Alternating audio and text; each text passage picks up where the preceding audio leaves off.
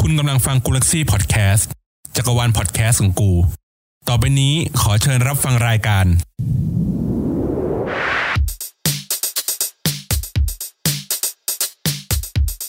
อัพทูกูอัพทู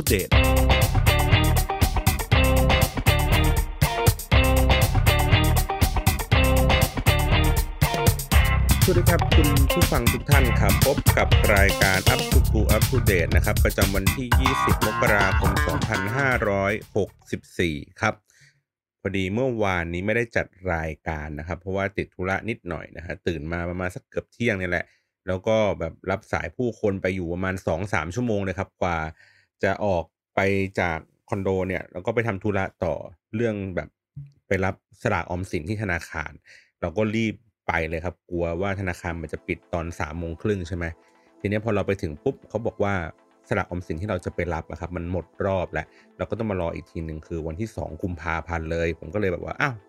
ไม่เคยคิดเหมือนกันนะว่าสลากออมสินมันมีรอบในการแบบจ่ายออกหมดอะไรเงี้ยนึกว่าเรานึกว่ามันซื้อได้เรื่อยๆนะครับอันนี้ก็เป็นเอ่อข้อมูลที่แบบน่าสนใจเหมือนกัน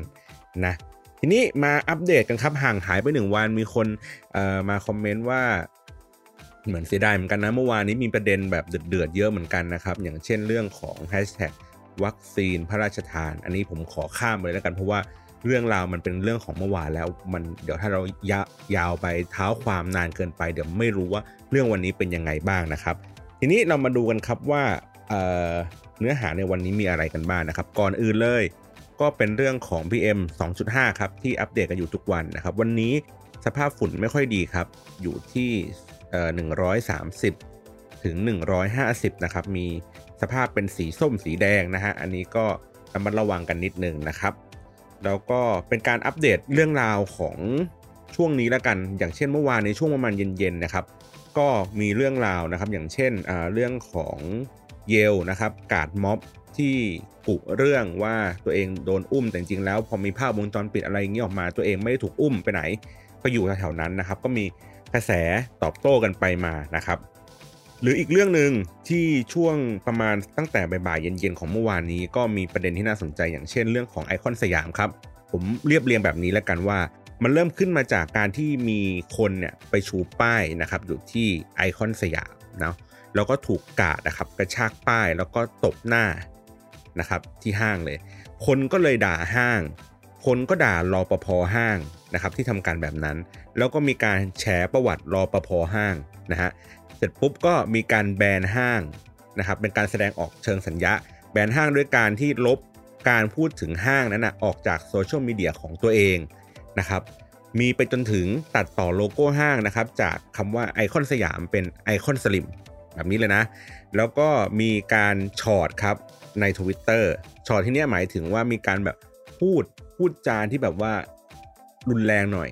ดูอาจจะดูมีเนื้อหาที่มันเกินจริงนิดนึงเขาก็พูดประมาณว่าห้างนี้สร้างโดยการรื้อชุมชนเก่านะครับให้เหลือพื้นที่เพียงเล็กน้อย แล้วก็เก็บค่าเข้าชมในบริเวณห้าง แล้วก็แปะป้ายคำว่าพิพิธภัณฑ์ไป ทีเนี้ยก็เลยโดนคนโค้ดอันนี้ไปไปถล่มครับบอกว่าจริงๆแล้วห้างเนี้ย ไม่ได้มีการทำลายชุมชนอะไร เพราะว่าเมื่อก่อนพื้นที่ตรงนี้เป็นโกดังร้างนะครับ เป็นโกดังเก่าอ่าแล้วก็มีปั๊มน้ำมันที่อยู่ด้านหน้าห้างอะไรแบบนี้ไปเขาบอกว่าไม่เคยมีชุมชนอยู่ตรงนั้น ทีนี้ผมก็ลองนึกๆว่าเอ๊ะที่เขาพูดถึงเรื่องของการที่รื้อชุมชนแล้วก็ไปแปะป้ายอะไรอย่างเงี้ยมันมีอยู่ที่ไหน ถ้าผมจำไม่ผิดน่าจะเป็นพื้นที่อยู่ด้านล่างสุดนะครับของของไอคอนสยาม ที่มันมีความเป็นเหมือนเมืองเล็กๆอะเมือง ชาวบ้านแบบไทยๆเล็กๆครับคล้ายๆเหมือนตลาดน้ำมีเป็นอาคารเนาะปลูกเอาไว้นะครับแล้วก็ข้างบนก็เป็นร้านอาหารข้างล่างก็เป็นเหมือนตลาดนัด ให้คนมาเดินจับจ่ายใช้สอยที่มันเป็นแบบเหมือนอาหารสตรีทฟู้ดหรืออาหารไทยที่มันอร่อยอร่อยอะไรเงี้ยครับผมคิดว่าเขาน่าจะเข้าใจผิดจากพื้นที่บริเวณนั้นนะครับ อีกเรื่องหนึ่งครับเรื่องต่อมาก็คือเป็นทวิตของแอคเคาท์พี่แอนนะครับไอแอน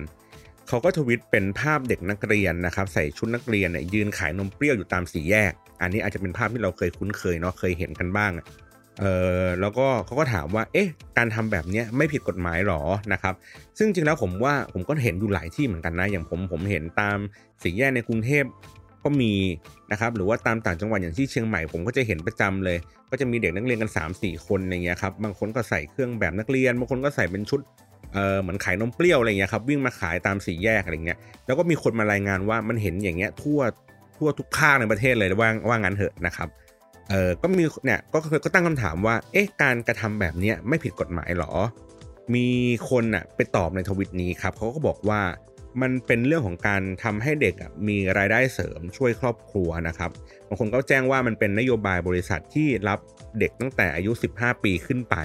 นะครับให้มาเป็นเหมือนแบบ รายได้เสริมประมาณนี้ให้ช่วยครอบครัวช่วยเหลือตัวเองอะไรอย่างนี้ว่ากันไปนะครับ โดยที่เขาบอกว่าต้องให้ใส่ยูนิฟอร์ม ไม่ให้ใส่ชุดนักเรียนไปขายนะเขาจะได้รู้ว่าเออมันมาจากบริษัท ไม่ใช่เป็นของปลอมไม่ใช่เป็นของบูดเน่าเสียอะไรแบบนี้ไป แต่ทีนี้การที่คนขายอะครับไม่ยอมใส่ชุดยูนิฟอร์ม แต่ว่าใส่เป็นชุดนักเรียนแทนเนี่ยอาจจะเป็นในเรื่องของความที่สะดวกสบาย เนาะเราหมายถึงว่าเราไปรับนมมาเราเลิกเรียนเสร็จแล้วเราไปรับนม เราไม่จำเป็นที่ต้องไปเปลี่ยนชุด หรือชุดอาจจะมีมูลค่า มีค่ามัดจำมีเอ่อเรื่องของการต้องทำความสะอาด มันไม่สามารถที่จะแบบใส่ได้บ่อยๆอะเด็กมันก็มีการเติบโตทางร่างกายใช่ไหมครับมันใส่อาจจะคับอาจจะหลวมจนเกินไปอะไรอย่างนี้ก็ได้ หรือบางคนเขาก็ใช้ในเรื่องของเป็นกลยุทธ์ว่าแต่งชุดนักเรียนเดินไปขายดูมีความน่าสงสารมากกว่า ทีเนี้ยมันก็เป็นคำถามว่า เอ๊ะในบรรดาทั้งหมดเนี้ยผิดไหม นะครับบางคนก็พูดว่าเฮ้ยมันเป็นการใช้แรงงานเด็กหรือเปล่านะครับอ่าบางคนเขาก็บอกว่าเอ้ยอันนี้มันเป็นเรื่องที่ผิดนะ เพราะว่ามันเป็นเรื่องของการขายของบนพื้นผิวจราจรครับเพราะว่ายืนขายกลางสี่แยกเลยก็คล้ายๆ กับการที่มีคนมาขายพวงมาลัยอะไรอย่างนี้หรือว่าไม่ใช่กระจกอะไรแบบเนี้ยครับอ่าอันนี้ก็ว่ากันไปตามเรื่องราวนะครับก็แล้วแต่คนบางคนเขาก็บอกว่าไปอุดหนุนน้องเขาประจำเลย บางคนเขาก็บอกว่า เอ้ย เห็นอย่างนี้แล้วไม่สนใจเลยไม่ไม่อุดหนุนนะครับ ต่อมาครับวันนี้มาอัปเดตเรื่องของ Twitter Trend กันครับ วันนี้ Twitter Trend อันดับต้นๆ ก็ยังเป็นเรื่องของศิลปินอยู่เหมือนกันนะครับ แต่ว่าวันนี้ผมจะเจาะมาอยู่ 2 อันครับ อันดับ 1 และอันดับ 2 ในช่วงประมาณบ่าย2นะครับ อันดับที่ 1 คือ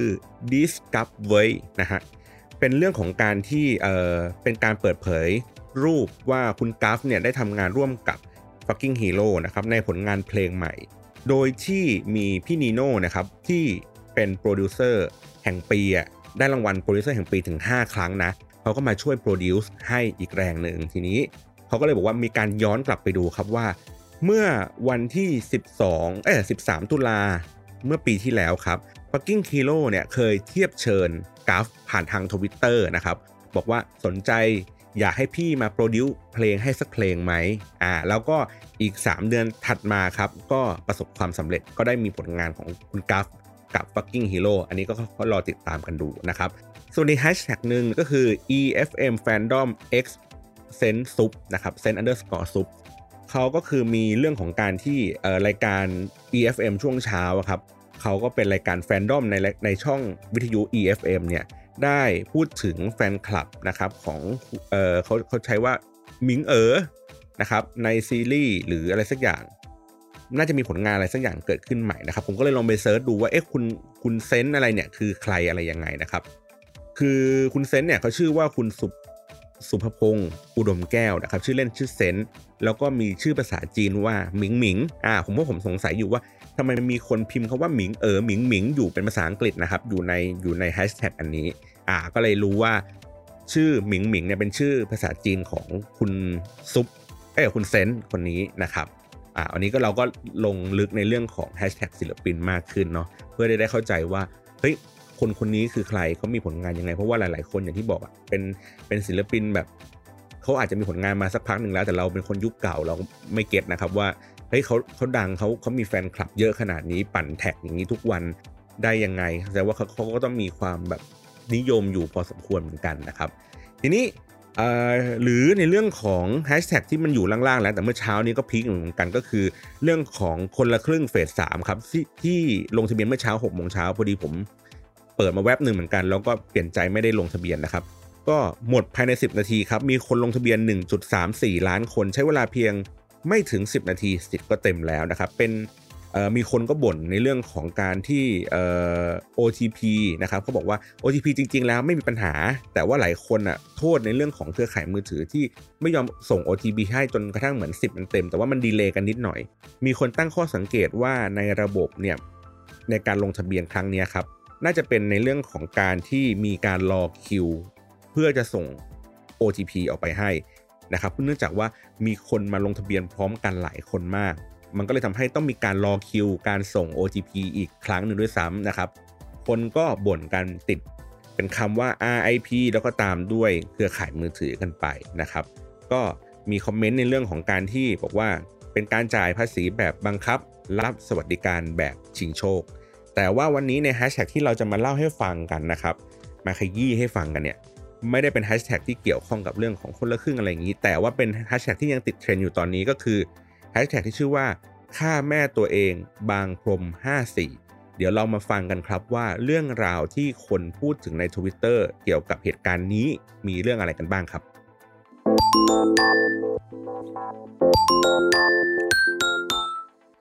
ครั้งแรกที่ผมอ่านแฮชแท็กฆ่าแม่ตัวเองบางพรม 54 ผมนึกว่ามันเป็นเหตุการณ์เมื่อปี 54 ครับ แต่จริงๆแล้วมันไม่ใช่ มันเป็นเหตุการณ์ที่เกิดขึ้นที่ซอยบางพรม 54 ครับ เป็นเหตุการณ์ฆาตกรรมแม่ตัวเอง เรื่องราวมันคือว่ามีการวิสามันผู้ร้ายนะครับในคดีฆาตกรรมที่เกิดจากความคุ้มคลั่งนะครับ เขาไปแทงแม่ตัวเองนะครับแล้วก็ทำร้ายตัวเอง พยายามทำลายศพแม่ตัวเองเมื่อกี้แล้วก็เผาบ้าน ชาวบ้านรู้เพราะว่าเห็นควันไฟโผล่ขึ้นมาในบ้าน ก็เลยไปแจ้งความนะครับแล้วก็ถูกตำรวจเนี่ยวิสามันฆาตกรรมในเวลาถัดมา ทีนี้ตำรวจเนี่ยก็แถลงในเรื่องของการ ในในในคดีนี้เขาก็พูดว่าจะมีการสอบสวนครับเจ้าหน้าที่ตำรวจที่ทำการวิสามันฆาตกรรม อันนี้ก็เป็นเป็นเรื่องปกติของทางตำรวจเขา แล้วก็ฝากเตือนประชาชนว่าถ้าเจอผู้ป่วยแบบนี้ให้รีบนำมารักษานะครับ ซึ่งตำรวจเนี่ยจะให้ความยินดีช่วยเหลือถ้าญาติเองยินยอมนะครับ เพื่อที่จะนำตัวของผู้ป่วยเนี่ยนำไปรักษาให้ถูกทาง แต่ปรากฏว่าเนื้อหาที่เกิดขึ้นใน Twitter อันนี้ครับ เป็นคนละเรื่องกันเลยครับ เขาพูดถึงเรื่องว่ามีมันเริ่มต้นจากการที่คนเนี่ยเอาคลิปของคุณน้าคุณพี่คนนึงเนี่ยครับที่ใส่เสื้อสีชมพูนะครับกำลังให้สัมภาษณ์กับสื่อด้วยความเกลียวกราดครับแล้วเขาก็เล่าเนื้อหาที่ผมแกะมานะเขาก็พูดมันว่าเขาว่าเห็นคนคนนี้ที่ถูกวิสามันนะครับ เป็นคนแบบมีมีปัญหาทางจิตนะครับ มีความคุ้มคลั่งทำร้าย ผู้คนถือมีดอะไรอย่างนี้ออกมาอารวาสในบริเวณชุมชนนี้ แล้วเขาก็พยายามแจ้งความไปครับ ไปหาตำรวจ สายตรวจมาคนแรก อันนี้เนื้อหาในคลิปนะครับ สายตรวจมาคนแรกบอกว่าทำอะไรไม่ได้ครับ ผมมาคนเดียวเดี๋ยวจะมีอันตรายนะครับ ครั้งต่อมาไอ้คนเนี้ยคุณคุณคุณผู้หญิงคนเนี้ยครับก็โทรไปแจ้งตำรวจอีกตำรวจบอกว่ามันไม่ใช่เหตุการณ์ซึ่งหน้าครับ ไม่ได้ทำผิดต่อหน้าตำรวจตำรวจไม่สามารถทำอะไรได้ ต่อมาอีกครับชาวบ้านก็ทนไม่ไหวแล้วครับ ชาวบ้านก็ข้ามไปจับตัวส่งไปให้ตำรวจนะครับ ก็ล็อกตัวกันอย่างดีเลย ตำรวจไม่ได้สับกุญแจมือครับตำรวจส่งกุญแจมือให้กับชาวบ้าน ให้ชาวบ้านอะล็อกล็อกคนนี้เอง ล็อกสับข้อมือแทน ชาวบ้านก็บอกว่าเฮ้ยอย่าอย่าอย่าอย่าเราเขาเขายื่นกุญแจมือมาให้อย่าล็อกนะ เพราะว่าเราเองเนี่ยชาวบ้านเองเนี่ยไม่มีอำนาจในการจับกลุ่มครับ เดี๋ยวจะผิดกฎหมาย ข้อหากักขังหน่วงเหนียว เดี๋ยวอ่านนั้นเนี่ยเขาไม่ทำไม่ทำแล้วตำรวจก็เลยบอกว่าโอเคงั้นเดี๋ยวรอสายสืบมาแล้วกัน เดี๋ยวสายสืบเข้ามาก็มาจัดการ ก็คือยศเขาจะสูงกว่าใช่ไหม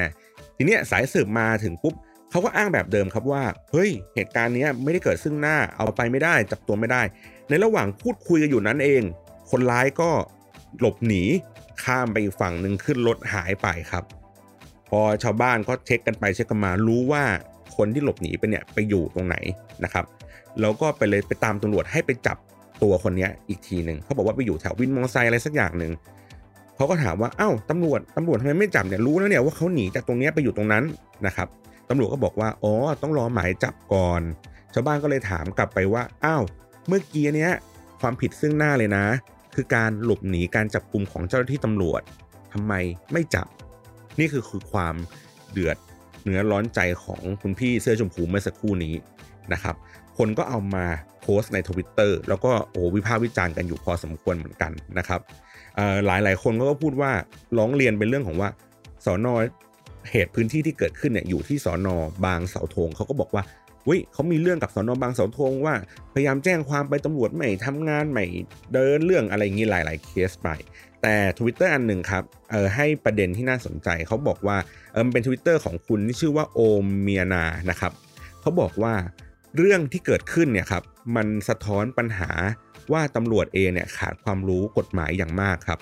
แล้วก็เกี่ยงงานไม่ยอมทำตามหน้าที่ เพราะว่าเขาใช้มาตราเดิมเขาใช้เหตุผลเดิมๆอ้างว่าไม่ใช่ความผิดซึ่งหน้า ไม่ใช่ความผิดซึ่งหน้าเขาไม่สามารถทำได้ แต่เออมันมีเรื่องของกฎหมายพรบสุขภาพจิตครับเขาได้ระบุเอาไว้ว่า บุคคลที่มีความผิดปกติทางจิตเนี่ยในมาตรา 22 นะเขาบอกว่าคนที่มีความผิดปกติทางจิตในภาวะอันตราย หรือว่าจำเป็นที่ต้องบำบัดรักษาเนี่ย ได้ให้อำนาจในกฎหมายข้อนั้นนะครับ ให้เจ้าหน้าที่ในมาตรา 23 เนี่ยให้ดำเนินการก็คือว่าถ้าพบประชาชนที่เกิดความคุ้มคลั่งเนี่ยให้เจ้าหน้าที่ฝ่ายปกครองหรือตำรวจเนี่ยสามารถที่จะ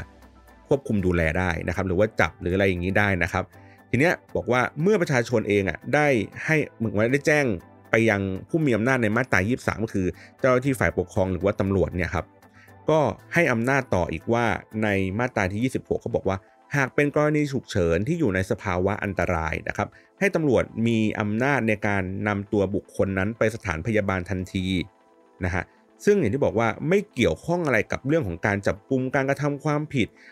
หรืออะไรต่างๆนะครับ เพราะฉะนั้นเนี่ยมันมันมันมันมีกฎหมายข้อนี้อยู่แล้วเขาก็บอกว่าถ้าบุคคลนั้นเองพยายามหลบหนีหรือขัดขวางเนี่ยให้ใช้วิธีการที่เหมาะสมและจำเป็นเพื่อนำตัวส่งสถานบำบัด เพราะฉะนั้นแล้วเนี่ยกฎหมายเนี่ยให้อำนาจกับเจ้าหน้าที่ตำรวจในการดูแลจัดกการในเรื่องของผู้ที่มีความผิดปกติทางจิตนี้อยู่แล้ว แต่ตำรวจเองได้อ้างอีกมาตราหนึ่งนะครับว่าตัวเองเองเนี่ยไม่ได้มีอำนาจในการไปดูแลจัดการหรือว่าจับผู้กระทำความผิดแบบนั้น ดังนั้นแล้วเนี่ยเขาก็เลยชี้ว่า ตำรวจเองอาจจะมีเรื่องไงนี่ความเขารู้ความเข้าใจในเรื่องของกฎหมายน้อยเกินไปนะครับ ซึ่งพอเราพูดมาเรื่องนี้ปุ๊บมันก็เลยสอดคล้องครับกับที่ผมอ่านทีแรกในเรื่องของแถลงข่าวจากเออน่าจะเป็นผู้กำกับหรืออะไรสักคนหนึ่งครับเป็นตำรวจยศสูงๆที่เขาพูดถึงเรื่องว่าเออให้แจ้งเตือนว่าฝากเตือนประชาชนว่าถ้ามีผู้ป่วยแบบนี้ให้นำให้นำตัวไปรักษาคือ แจ้งตำรวจตำรวจก็จะดำเนินการช่วยเหลือให้ อันนี้ก็คือถูกต้องตามกฎหมาย ในเรื่องของพรบสุขภาพจิตครับ แต่ว่าเจ้าหน้าที่ตำรวจที่อยู่หน้างานเองไม่เข้าใจในเรื่องของอำนาจหน้าที่ที่ได้รับจากพรบของสุขภาพจิตที่มันเป็นพรบเกี่ยวกับอีกเรื่องหนึ่งเลยของการกระทำความความผิดที่เขาเคยทำกันอยู่นะครับ